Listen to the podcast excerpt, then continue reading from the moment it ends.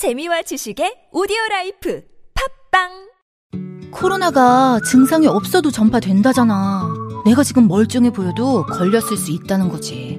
그래서 서울시가 조용한 전파를 미리미리 막으려고 선제 검사라는 걸 시작한대. 증상이 없어도 내가 코로나에 걸렸나? 의심되면 서울시립병원 8곳에서 검사받게 해주는 거지. 그것도 무료로. 한 발 앞서서 차단하는 거 괜찮지? 서울시 홈페이지에서 매주 월요일 선착순 신청이래. 다중 이용시설 갈 때 QR코드 찍는 것도 꼭 알아둬. 서울시의 백신은 변함없이 시민 여러분입니다. 이 캠페인은 서울특별시와 함께합니다.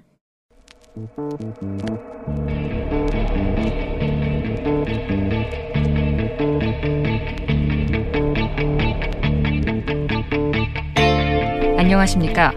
주말 특근 진행을 맡은 김어준의 뉴스공장 박은지 PD입니다. 7, 80년대 미국으로 이민을 떠난 한인 1세들은 아무래도 영어가 서툴다 보니 억울한 일을 많이 당했다고 합니다. 그 중에서도 괴담처럼 전해지는 이야기가 있는데요. 생업 때문에 어린 자녀를 집에 홀로 방치했다가 사고로 아이를 잃었다는 한 어머니의 이야기입니다.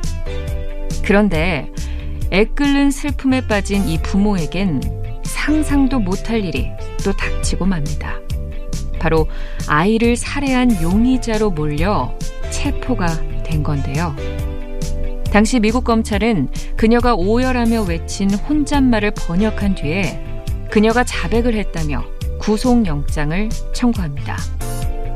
검사가 들었다는 그 혼잣말은 바로 내가 죽였어. 내가 죽인 거야. 였습니다.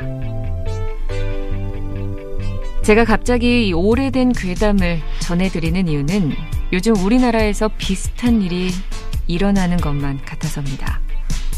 무려 120시간이나 검찰 조사를 받은 한 증권회사의 직원의 말에 대해서 언론이 보이는 태도는 마치 이런 괴담을 연상케 하는데요.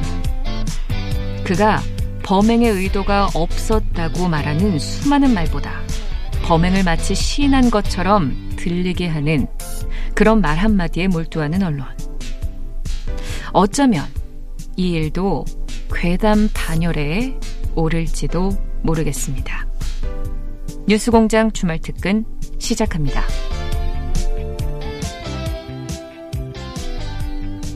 주말 특근 첫 번째 순서는 지난 10일 일부에 방송됐던 치열한 대담입니다. 장용진 아주경제 법조팀장, 양지열, 김남국 두 변호사가 함께 했는데요.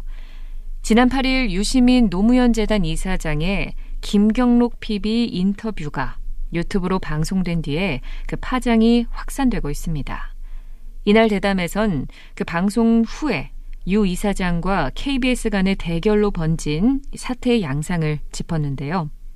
장 기자와 두 변호사는 이 양상 속에서 본질이 덮이는 건 아닌지 우려하는 목소리를 냈습니다. 물론 KBS의 취재 방식에 대한 비판도 가열차게 쏟아졌습니다. 함께 들어보시죠.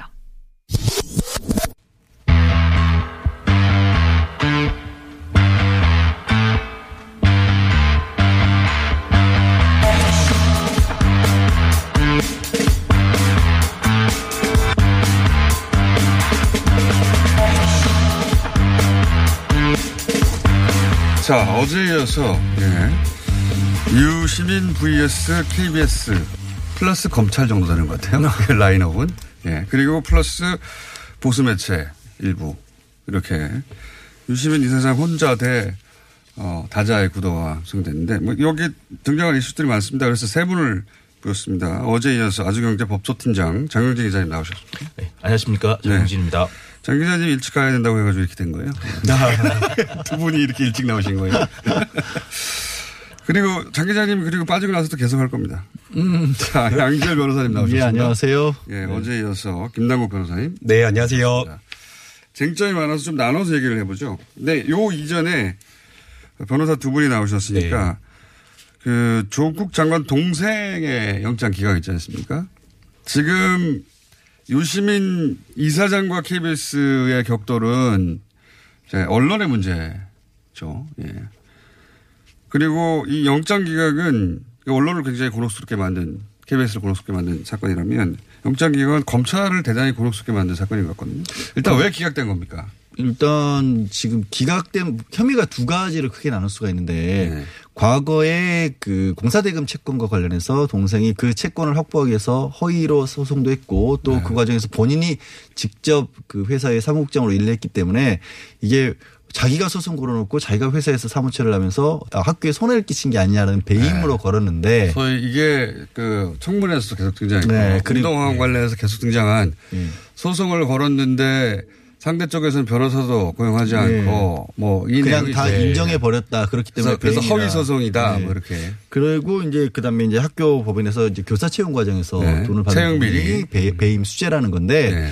배임 수재라는 얘기는 좀 갑작스럽게 나온 부분이고 별건처럼 보입니다. 예, 주요 혐의라고 하는 부분이 이제 배임인데 이거는 사실 생각해 보면 이미 이게 과연 정말 사건화가 가능했을까 하는 거예요. 95년, 98년도에 대출 받았었고 그때 이제 90년대 말에 학교가 이전하는 과정에서 생긴 문제를 가지고 네. 이제 와서 이걸 들쑤신 거잖아요. 네. 근데 그 들쑤신 목적이라면 35억 가량을 대출금을 받았고 그 중에 자금 일부는 좀 남아 있었을 거 아니냐. 네. 그리고 그게 검찰이 봤을 때 큰 그림에서는 결국에 그 돈이 남아 있어서 사모펀드 쪽으로도 연결이 되지 않았을까. 사모펀드 종잣돈 아니냐 이거 예, 아닙니까 그러니까 검찰의 의구심은 그래서 의구심은? 그렇게 해야 결국 그게 또 조국 장관에까지도 연결이 되는 그림이었는데 애초에 예, 그게 딱 끊겨버리면 그럼 법원이 보기에 이거 다툼의 여지가 있는데라고 하는 순간에 그 그림의 큰 구도가 좀 무너지게 되는 거죠. 검찰 입장에서는 다음 단계를 밟아가기에 굉장히 뭐 좀 증거를 좀 보고 싶다라는 생각이 들어요. 사실 20년 전에 있었던 채권이 허위인지 아닌지를 도대체 검찰이 무슨 수로 그, 그 입증하겠다라고 돈이 하는지 사모펀드에 들어간지 안 들어간지를 어떻게 좀 너무 황당하죠. 네. 네, 그래서 지금 이번에 법원에서 영장을 기각한 것은 뭐 영장 기각 사유로 뭐 여러 가지를 나열하고 있잖아요. 이미 뭐 압수수색이 뭐 광범위하게 이루어져 가지고 네. 증거 인멸의 우려가 없다라고 뭐 여러 가지 이야기를 했지만 결국에는 지금 검찰이 하고 있는 수사 자체가 너무나 수사권 남용이다라고 지적을 하는 것 같아요.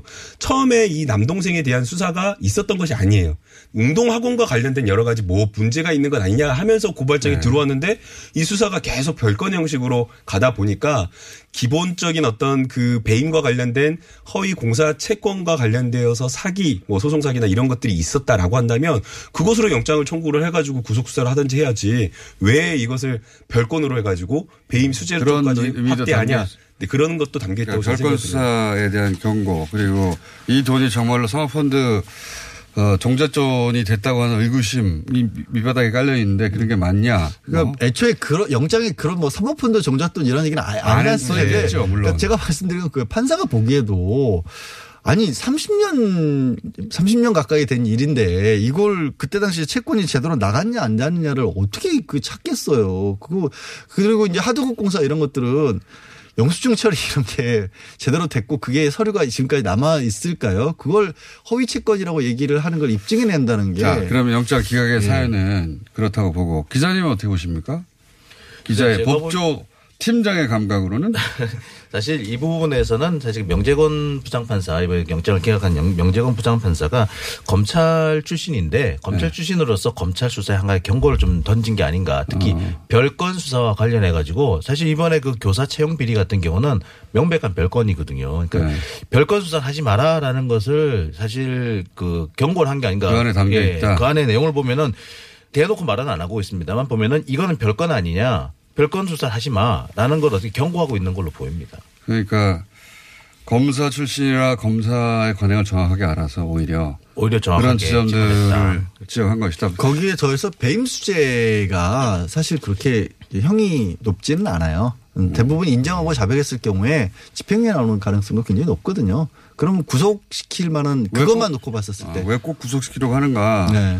별건 아닌가? 그리고 웅동항권은 이게 제대로 파괴된 게 맞냐? 음, 혹은 뭐 이걸 단계로 그 다음에 그 돈이 사모펀드에 들어갔다는 거는 결국 타겟은 정경심 교수라는 얘기거든요. 예? 정경심 만약에 교수 발부됐다면 아니 네. 정경심 교수 레슨은 조국 장관도 직접적으로 제가 조국 장관을 직접 겨냥했다고 거죠. 보이는 운동학원 지금 이사로 어쨌든 등재돼 있었으니까. 얘기해 주세요. 그러니까 조, 조국 장관을 직접 겨냥했다고 보는 것이 이게 지금은 사모펀드 얘기도 나오지만 조국 장관의 그 재산 형성 과정에 운동학원 채권이 관여가 됐을 것이다라는 얘기를 자꾸 해- 하고 있거든요. 그래서 언론에서 가족 비자금 얘기도 나오고, 네. 예. 그다음에 종잣돈, 사모펀드 종잣돈 얘기도 나오고 근면 없습니다. 어, 그런 얘기가 나왔다는 건 검찰이 그런 시각을 가지고 있다는 걸 법조 기자들이 캐치했다는 거 아니에요? 그죠? 그렇죠. 일찌감치 캐치를 했죠. 그러니까 사실 이 얘기를 9월 중순부터 거의 검사들이 공공연하게 하기 시작했어요. 그러니까 공식적인 브리핑 장소에서는 얘기는 안 하는데 네. 그 나중에 이제 공식적인 브리핑이 끝나고 난 다음에 복도에 모여가지고 웅성웅성 얘기하는 아, 경우가 있거든요. 그렇죠. 예. 예. 거기 거의 대부분 다 나왔어요. 아, 이런 시각이. 예, 아, 이런 이거 시각이. 웅동학원 때 돈이 사모펀드 종잣돈 같은데라는 뉘앙스의 그런 의혹을 그런 지적을 하시는 분도 계셔. 이러고 쑥 가는 거죠. 이러면 이제 계셔. 아싸 오늘만 거 건졌다 이러고 이제 하는 거죠. 네, 그런 시각으로 보- 본다면 어, 이 동생에 대한 영장 청구는 동생 그 자체가 타겟이 아니라 사실은 검찰이 동생에 뭐 그렇게 큰 관심이 있겠어요. 예. 그렇죠. 여기서 영장이 발부되면 그 중에 한 구다리로 들어가 있는 꼭지로 들어가 있는 구다리에 전문용어 구다리 업계 전문용어 아닙니까? 거기서 다리 삼아서 넘어가려고 한 거 아닙니까? 기초공사를 하려고 한 거죠. 예. 브릿지를 지으려고 했는데 자, 할 얘기 많은데 이제 KBS 넘어오고 있습니다.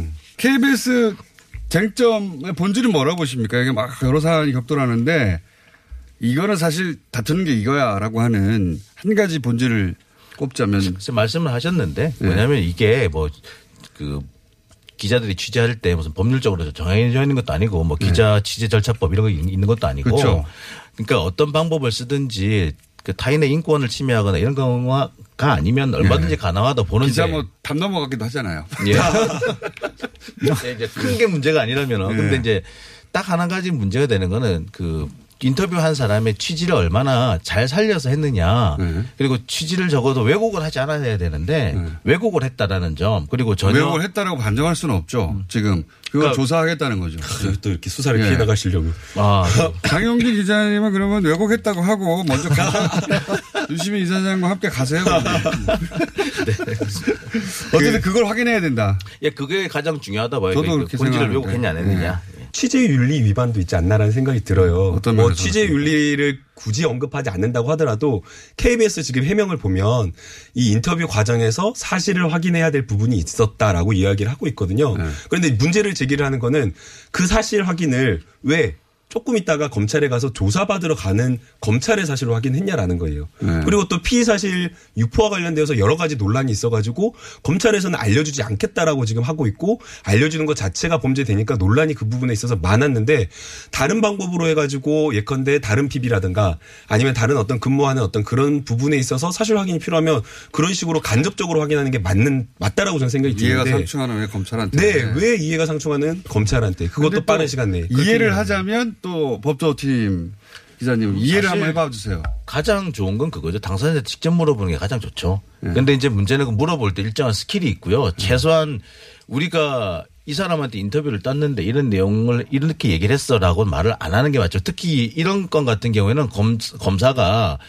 피의자인 경우 피의자가 방송에 나가서 이런저런 얘기를 해버리면 괘씸죄를 걸어요. 네. 그래서 그렇기 때문에 피의자가 우리한테 와가지고 이런 이런 얘기를 했습니다라는 얘기를 절대로 안 함- 하면 안 되는 거예요. 아. 왜냐하면 이 사람이 검찰 수사 가 가지고 괘씸죄 걸릴 수가 있기 때문에 피의자를 보호하는 측면에서도 하지만 절대로 하면 안 되는 물을 거죠. 수는 있는데 뭐 그러면 익명으로 처리한다든가 그렇죠. 그러니까 우리가 이런 음. 정보를 얻었는데 이거 맞아요? 네. 이거 맞는 것 같은데 이렇게 물어볼 수는 있지만 이 사람이 이런 얘기를 하던데요. 아니 지금 수사받고 있는데 그러면 그 사람이 반드시. 조사, 조사하는 과정에서 불이익을 받게 돼요. 어, 증인 보호가 부족했다. 인터뷰한 증인에 해당되죠. 바- 언론의 그렇죠. 입장에서는 증인에 대한 보호가 좀 부족했다. 네. 그런 걸 지적할 수 있다면서 어, 아주경제 법조 팀장입니다. 예. 검찰 출입할 때 쉽지 않겠어요 이제. 지금 저모 검사장은 전화번호를 바꿨더라고요. 제 전화를 안 받아요. 예, 그렇군요. 예. 앞으로 어, 더 그런 일이 많을 겁니다. 자, 양기절 변호사님 어떻게 보십니까? 핵심이 뭐다? 음, 저는 이제 사실 이제 반대 취지로 얘기를 한 부분들이 많아요. 잠깐만요. 장영진 기자님이 수요일 일어나시는 안녕하십시오. 예. 네. 그냥 조용히 보내드리고 우리를 이렇게 일찍 모이게 해놓고.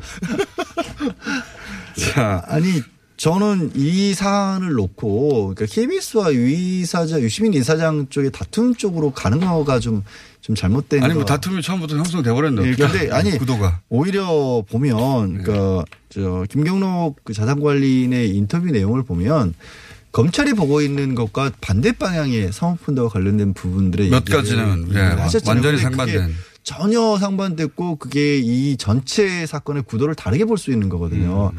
그러면 그런 인터뷰를 하고 내용을 들었었고 그리고 그 부분이 좀 신빙성 내지는 잘 아는 분이잖아요. 다른 사람이 아니라 자산을 직접적으로 관리했던 분이 돈의 흐름을 알고 있는 분이 네. 의사결정이. 왜 이루어졌는지 아는 거죠. 네, 그러니까 그러면 물어봤으니까.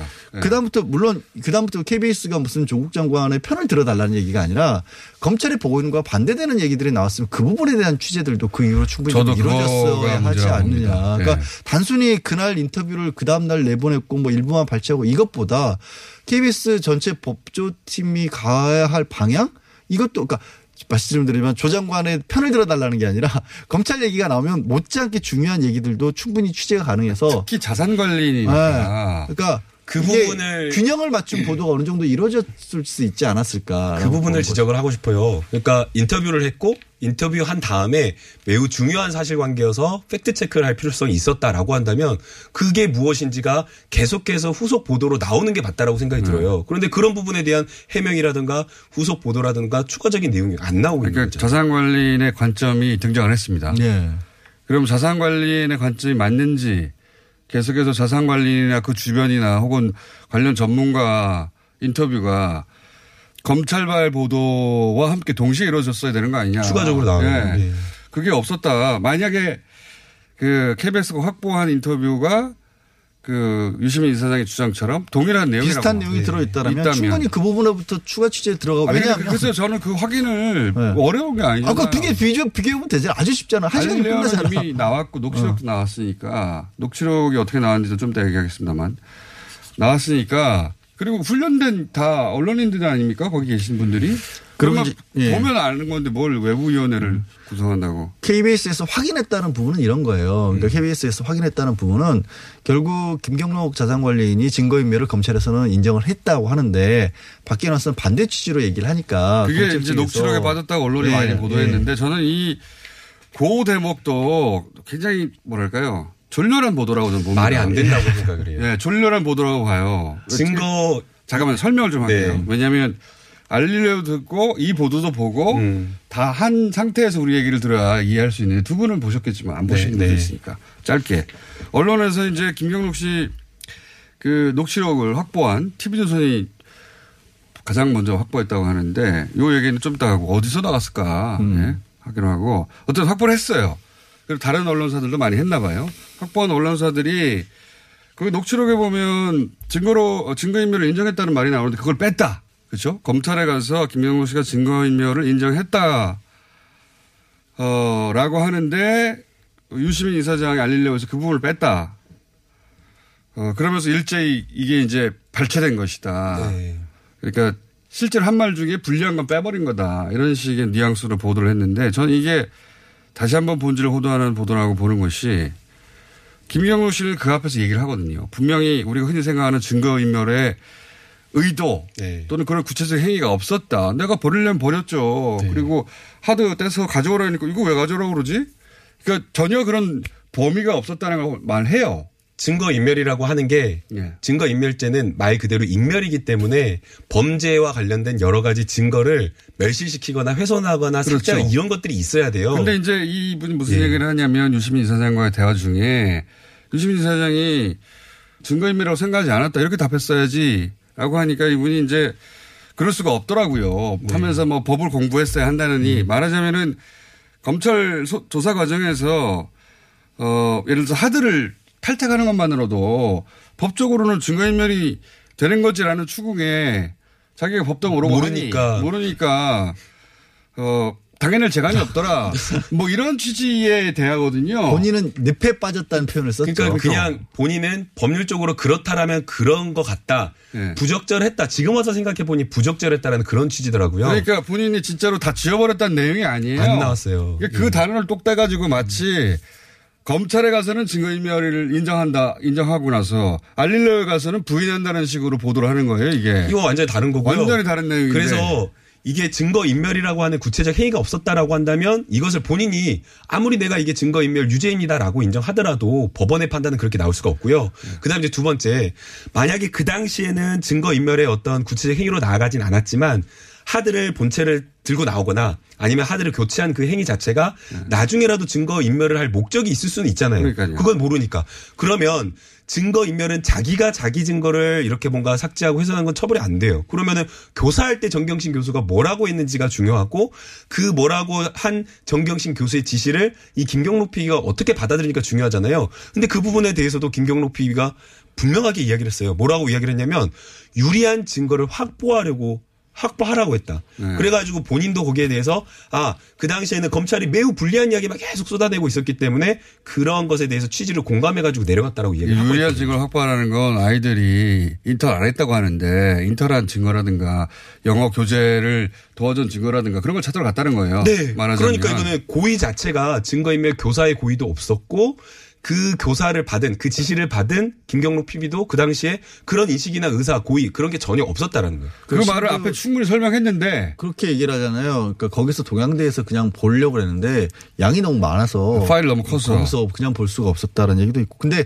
저는 이게 그러면서 이런 얘기 하죠. 만약에 이게 정말 증거인멸 의도가 있었다면 중간에 거. 그렇죠. 네, 내가 왜 그걸 들고 있냐고. 그러니까 보관하고 있다는 게 우리가. 우리 상식적으로 생각하는 증거인멸의 범위도 없고 의도도 없고 행위도 없는데 검찰에 가서는 어쨌든 하드를 뗀 것만으로도 그렇게 몰아갈 수 있다. 그러니까 몰렸다. 그래서 그냥 그렇다면 그런 거라고. 자백하는 게 나으니까. 그 인정, 그렇죠. 인정했는데 이거는 법을 잘 모르는 사람들이 혹은 뭐 검찰의 추궁에 어, 아, 내가 부인, 아예 부인하면 불리하겠구나 하는 피의자의 상황을 담은 거예요.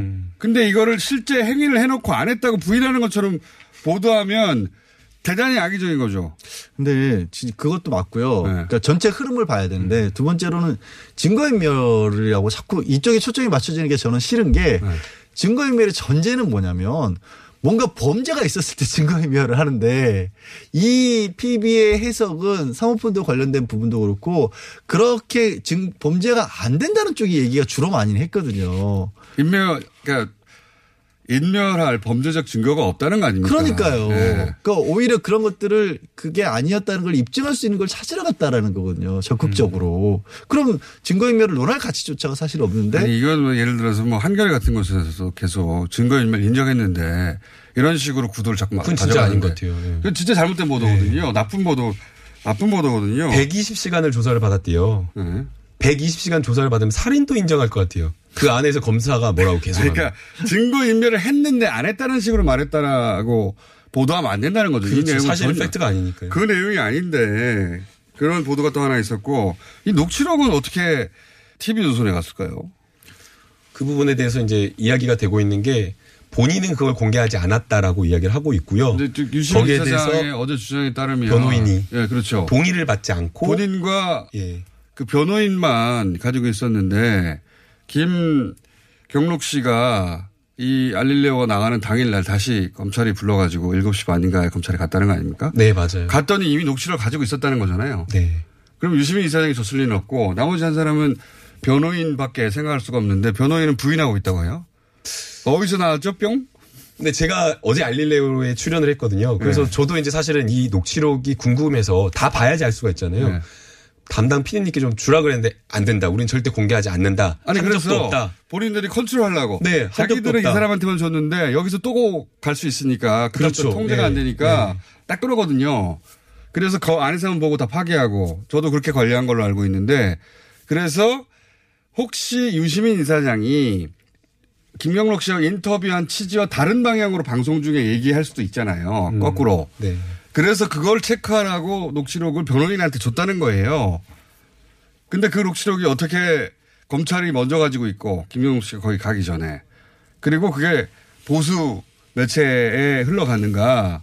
그럼 일단 검찰이 가진 다음에 보수 매체가 가져갔을 테니까 검찰이 줬나? 아니면은 변호인이 줬나? 어쨌든 변호인은 부인하고 있다. 근데 뭐 가지고 있는 사람이 알릴레오하고 변호인밖에 없었다라고 그러니까 하니까. 의심을 가하는 네, 건데 의심할 수밖에 없는 거고요. 변호인을 부인하고 있다고 하고요. 그러면 생각할 수 있는 가능성은 변호인이 없죠. 검찰에게 근데 변호인의 변호인의 변론이 조금 특이하긴 했어요. 왜냐하면 이런 어떤 큰 사건이나 이런 부분은 조사를 받고 나오거나 이러면 사실은 함구하는 게 입을 무겁게 하는 게 변호인의 역할이거든요. 변호인이 증거인멸을 인정했다는 말도 먼저 변호인이 이야기를 한 것도 그거는 되게 이상한 이상한 거예요. 네. 그래서 아니 근데 그거는 이상하지 않을 수는 있어요. 변호인 입장에서는 자기 의뢰인만 보호하기 위해서는 차라리 그냥 인정하고 작게 가져가고 말자라고 할 수도 있죠. 아니, 그러니까 그거를 검찰 이상하죠. 안에 가서 하는 거는 전 아, 이해할 수 음. 있어요. 근데 왜 밖에 나와서 언론에서 이야기를 하냐. 이거죠. 예. 만약 그 조사를 받았던 김경록 PB가 아, 먼저 이건 우리가 내부 사정을 잘 모르는 가운데 드러나는 것만 가지고 이거는. 얘기할 수가 없어요, 사실. 예. 예. 드러나는 것만 가지고 저 취재를 좀 했는데 아 그래요? 예. 네. 요새는 뭐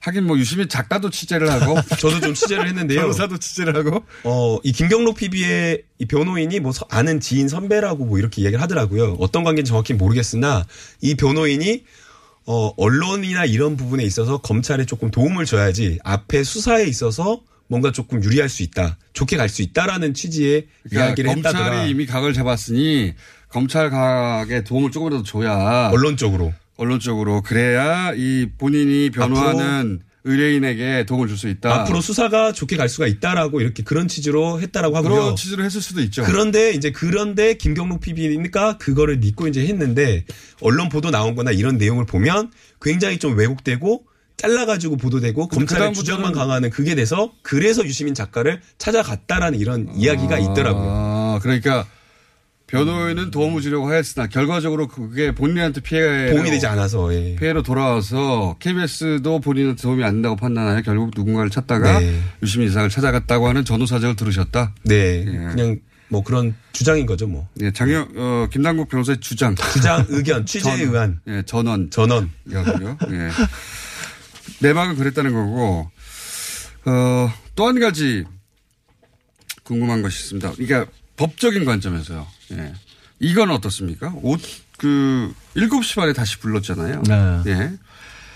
어, 그러나서 어, 검찰은 면담이었다고, 검찰이 무슨 진학지도 하는 것도 아닌데, 면담을 하는지 모르겠으나 취조한 거지. 검찰은 불러서 조사하는 것이 면담하는 것은 아니잖아요. 근데 이건 문제가 없는 겁니까? 그리고 예를 들어서 7시 반에 불러서 11시 정도까지 면담하였다. 음. 이게 어떤 법적 절차가 있는 거예요? 면담? 면담 법적 절차는 없죠. 그냥 오라니까 간 거고 현실 그러니까 사기한 겁니까? 에, 사교. 그러니까 정확히 면담 그러니까 참고인 조사도 아니고 네. 무슨 피의자 피의자죠. 이미 피의자. 조사는 이미 120시간에 조사를 120시간 충분했고 압수수색. 다 했잖아요. 그거 자체가 인권 침해죠. 그러니까 세 네, 번씩. 했고 그다음에 검찰은 뭐라고 하냐면 현장 검증을 할 필요가 있었다라고 지금 또 얘기를 하고 있어요. 무슨 한, 그러니까 지금 그 김경 저 정경식 교수의 노트북 관련해서 네. 그 노트북을 뭐 저기 나중에 전달을 받았 다시 받았기 때문에 네. 그걸 이제 그 만났던 현장에서 그걸 받았다 이 검증을 했다라는 얘기를 하는데 그게 무- 왜 필요한지 모르겠어 이 시점에서 그게 예를 들어서 아까 무슨 범죄를 재현하는 거면 범행 수법 같은 거 그래서 뭐 김남국이란 뭐 교사야? 뭐 이런 건 김남국이란. 사람이 예. 누구를 이렇게 폭행을 하면서 뭐 가방을 오른쪽으로 뭐, 맸어, 어, 왼쪽으로 맸어. 그 그게 예. 무슨 의미가 있는 건지를 그러니까요. 모르겠어요. 그러니까 그렇게 해명을 하는 것 자체가 되게 검찰이 좀 근데 시- 이건 그러니까 어떻게 보십니까? 11시쯤에 네. 김경록 씨가 유시민 이사장이 했다는 말에 따르면 갑자기 태도를 바꿔서 돌아가라고 했다. 뭔가 열심히 네. 묻다가 왜 갑자기 11시에 태도를 바꿨을까요?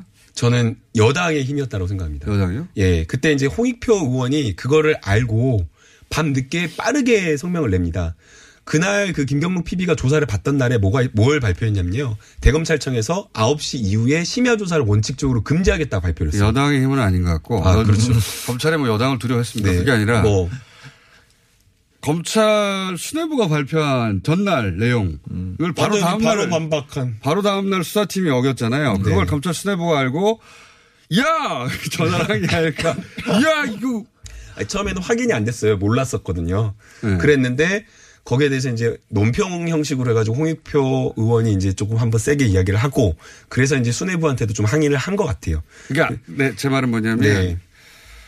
전날 발표한 걸 수뇌부가 바로 뒤집는 그 지시를 하진 않았을 것 같고 이걸 뭐 예를 들어서 이런 참고인 혹은 뭐 피의자 한 사람 정도를 부르는 걸 다 일일이 보고하지 않을 거 아니에요. 그럴 리는 없죠. 예, 그러니까 불렀어요. 수사팀이 네. 불러가지고 열심히 왜 했어? 막 하고 있는데 이제 그 사실을 알게 된 수뇌부가 야!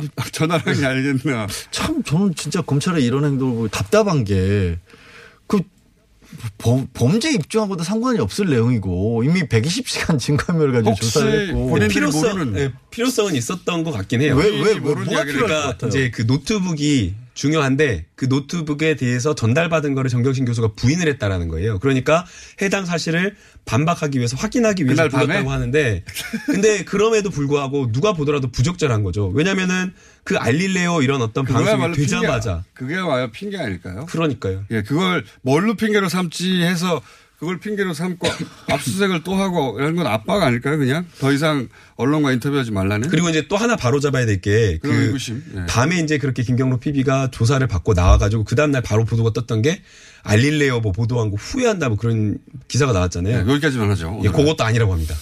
그러니까요. 그, 그 이, 예, 예. 유시민 이사장 얘기로는 어제 오전에 통화했는데 예. 고맙다. 네. 편집조사 잘 됐고 고맙다고 했다는 거 아니에요 보고 나서. 네. 그러니까 이 후회한다는 것도 맥락을 말을 해야죠. 뭘 후회한다는 건지 인터뷰를 후회. 그러니까 경찰이 이렇게 불려올 줄 알아 불- 불려와가지고 또 조사받을 줄 또. 조사받아 참 후회한다. 이 말을 했다면 그럼 검찰의 압박에 대해서 비판해야 되는 거잖아요. 그렇죠. 예. 근데 마치 그 인터뷰 내용이 잘못됐다거나 그 유시민 사장이 김영록 씨의 취지와 다르게 뭔가를 했다거나 이런 뉘앙스로 보도하면 안 되는 거죠. 상황을 또 바꾸는 거죠. 거꾸로 바꾸는 완전히. 그러니까 저는 KBS가 빨리 결론 내야 된다고 본다는 겁니다. 음. 이런 물타기가 막 중간에 훅훅 들어올, 타- 들어올 것이고 막 진실은 사라지고 이제 잡다한 공방들이 막 이어질 거거든요. 원래 그렇게 해서 묻는 거 아닙니까 진실을. 그게 안, 저 처음에 말씀드렸던 것처럼 그게 아- 아, 이 방향으로 안 갔으면 좋겠다라는 거예요. 저는 그래서 그, 그 아니 내용에 저는 KBS가 빨리 시간 끌지 말라는 거예요. 네. 본인들이 언론 전문가인데 그러게요. 뭘다 외부인들 합니까? 그냥 빨리 결론 내버리지. 그렇지 않으면 배가 산으로 가가지고 또 진실을 사라져 버릴 수도 뭐가. 진실인지 몰라 그래. 예. 한번 봤습니까? 그런 걸? 하, 내일 또 모실게요. 네? 이 사안이 끝날 것 같지 않으니까, 어, 김남국 양절 두 분이었습니다. 감사합니다. 네, 감사합니다. 알릴레오 인터뷰가 공개된 이후 언론은 부쩍 김경록 PB 자신이 자신의 혐의에 대해 증거 인멸이라고 생각한다는 부분을 부각하고 있습니다. 그리고 유시민 이사장이 그 부분을 고의로 누락한 것이 아니냐는 의혹까지 크게 다루고 있습니다. 이런 현상에 이날 출연자들은 한 목소리로 비판을 했는데요. 김경록 본인이 수차례 증거인멸, 즉 범죄 의도가 없었다는 것을 이야기하고 있는데도 언론이 이런 부분에 주목하지 않는 것을 말입니다. 이런 안타까운 상황에 대해서 청취자분들도 비판의 목소리를 쏟아내셨는데요. 이소희님은 이런 해석이 듣고 싶었습니다. 라고 반갑게 댓글을 남겨주셨고요. 정현선 님도 처음에 앞뒤 없는 녹취록만 들었을 땐 증거인멸이라고 생각을 했는데 뉴스 공장 들으니 완전 속았다는 생각이네요. 시원하네요. 라고 댓글 남겨주셨습니다. 저희 뉴스 공장은 이번 사태가 계속되는 동안 본질에만 최선을 다해 집중하도록 노력하겠습니다. 그럼 저는 잠시 후에 돌아오겠습니다. 주말 특근 두 번째 순서는 지난 7일 방송된 YTN 한동호 기자와의 인터뷰입니다. 윤석열 검찰총장이 대통령 지시를 받고 즉시 내놨던 개혁안. 이 개혁안이 사실은 원래 했어야 되는 것이었다는 지적이었습니다. 꼼꼼히 들여다보지 않고는 전혀 모를 수밖에 없었던 검찰 개혁안의 민낯. 함께 들어보시죠.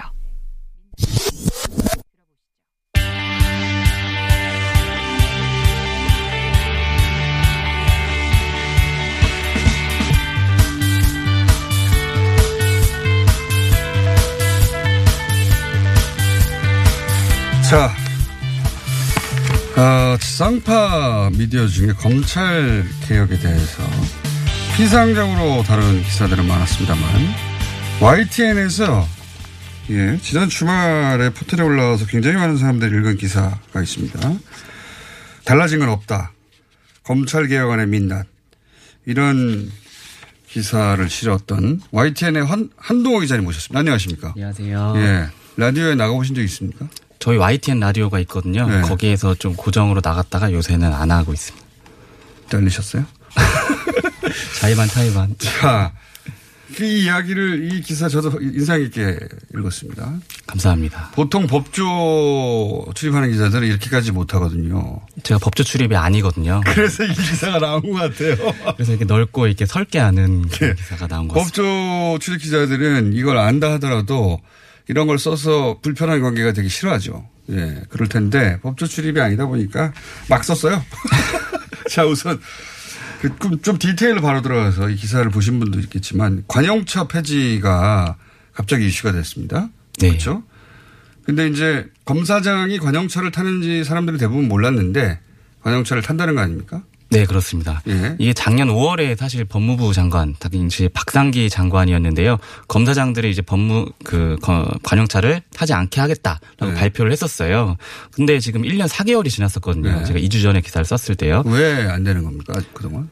그동안은 이제 검찰 해명은 이렇습니다. 그 기재부랑 인사혁신처랑 이거를 협의를 하는 과정이 있는데 그게 아직까지 끝나지 않았다. 그래서 관용차를 안 타게 되면은 그 반대급부로 그 명예퇴직 수당이라는 게 있습니다. 지금 검사장은 받고 있지 않는 수당인데요. 이걸 다시 아. 받아야 되고 여러 가지 이렇게 수당이 있기 때문에 1년 5개월 동안 하지 못했다. 그래서 검찰도 내부 얘기를 들어보면은 우리도 빨리 하고 싶다. 관용차 안 타고 싶다. 이렇게 얘기를 했는데 이게 뭐 관용차 안 타고 싶을 리가 있나요? 안 타면 되죠. 아니 제 말은 안 타고 싶다는 아닌 것 같아요. 차를 주는데 왜 안 타고 싶어요?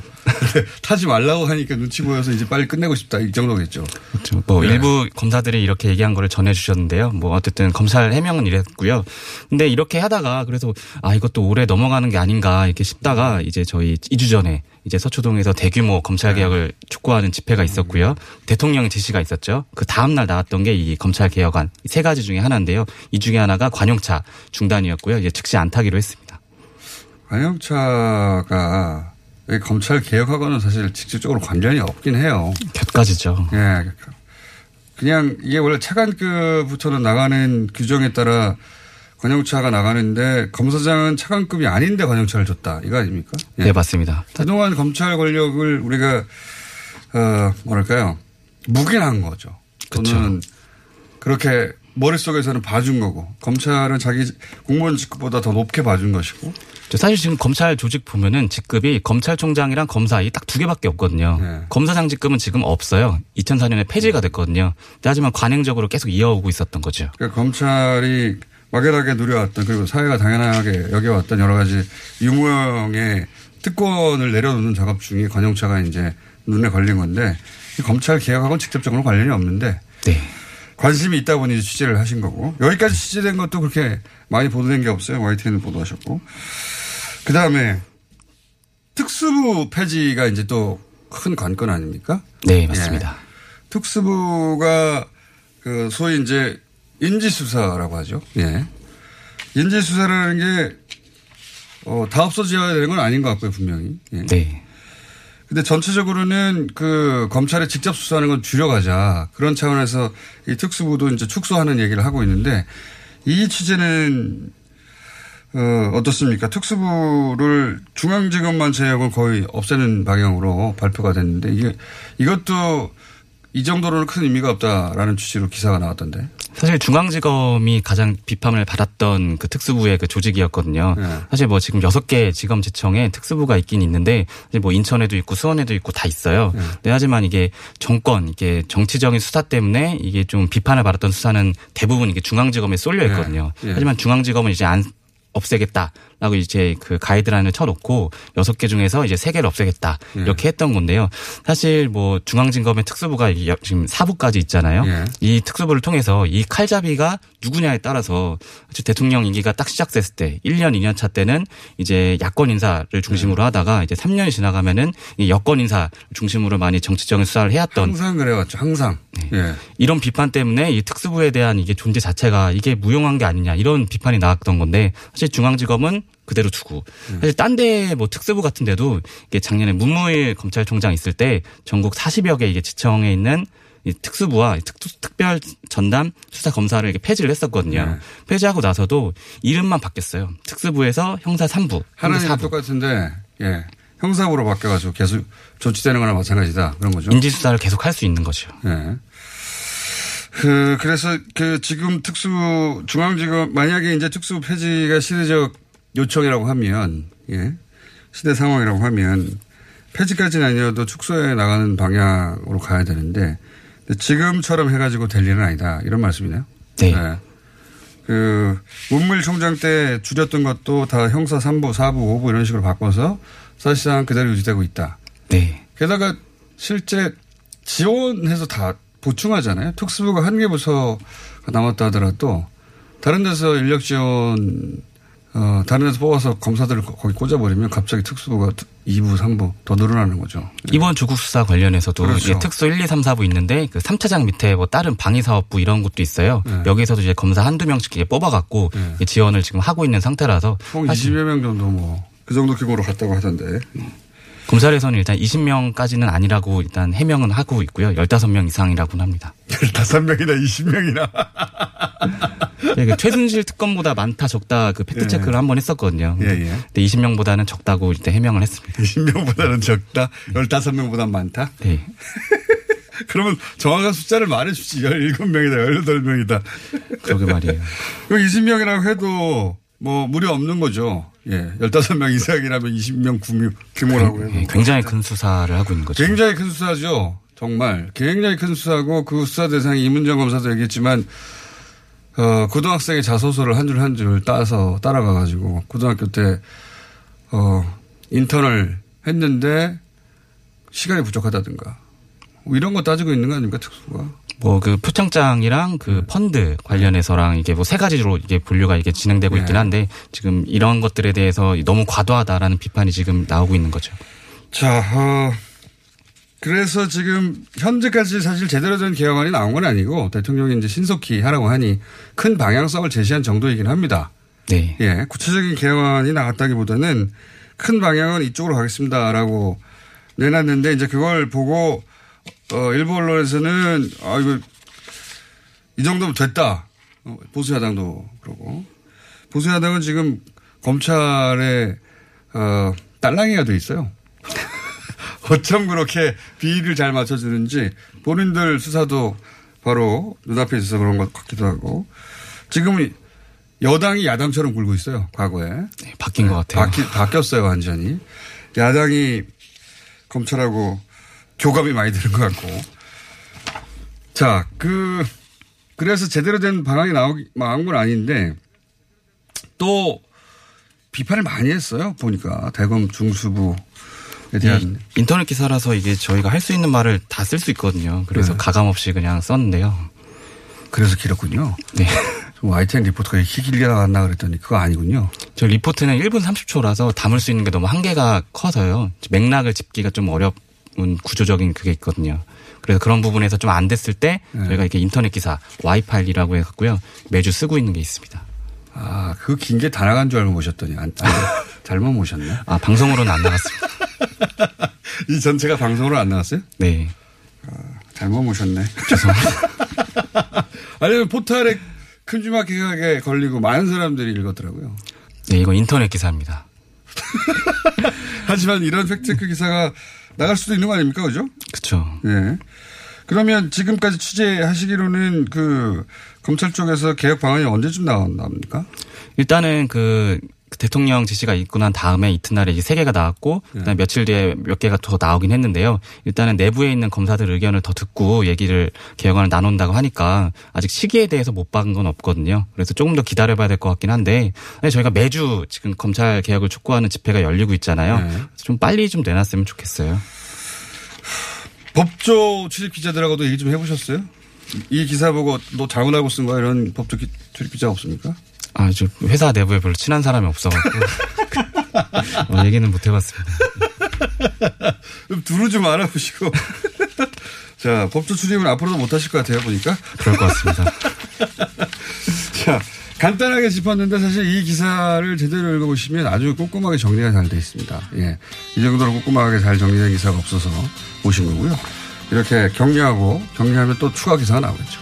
YTN의 잘 한동호. 기자였습니다. 감사합니다. 감사합니다.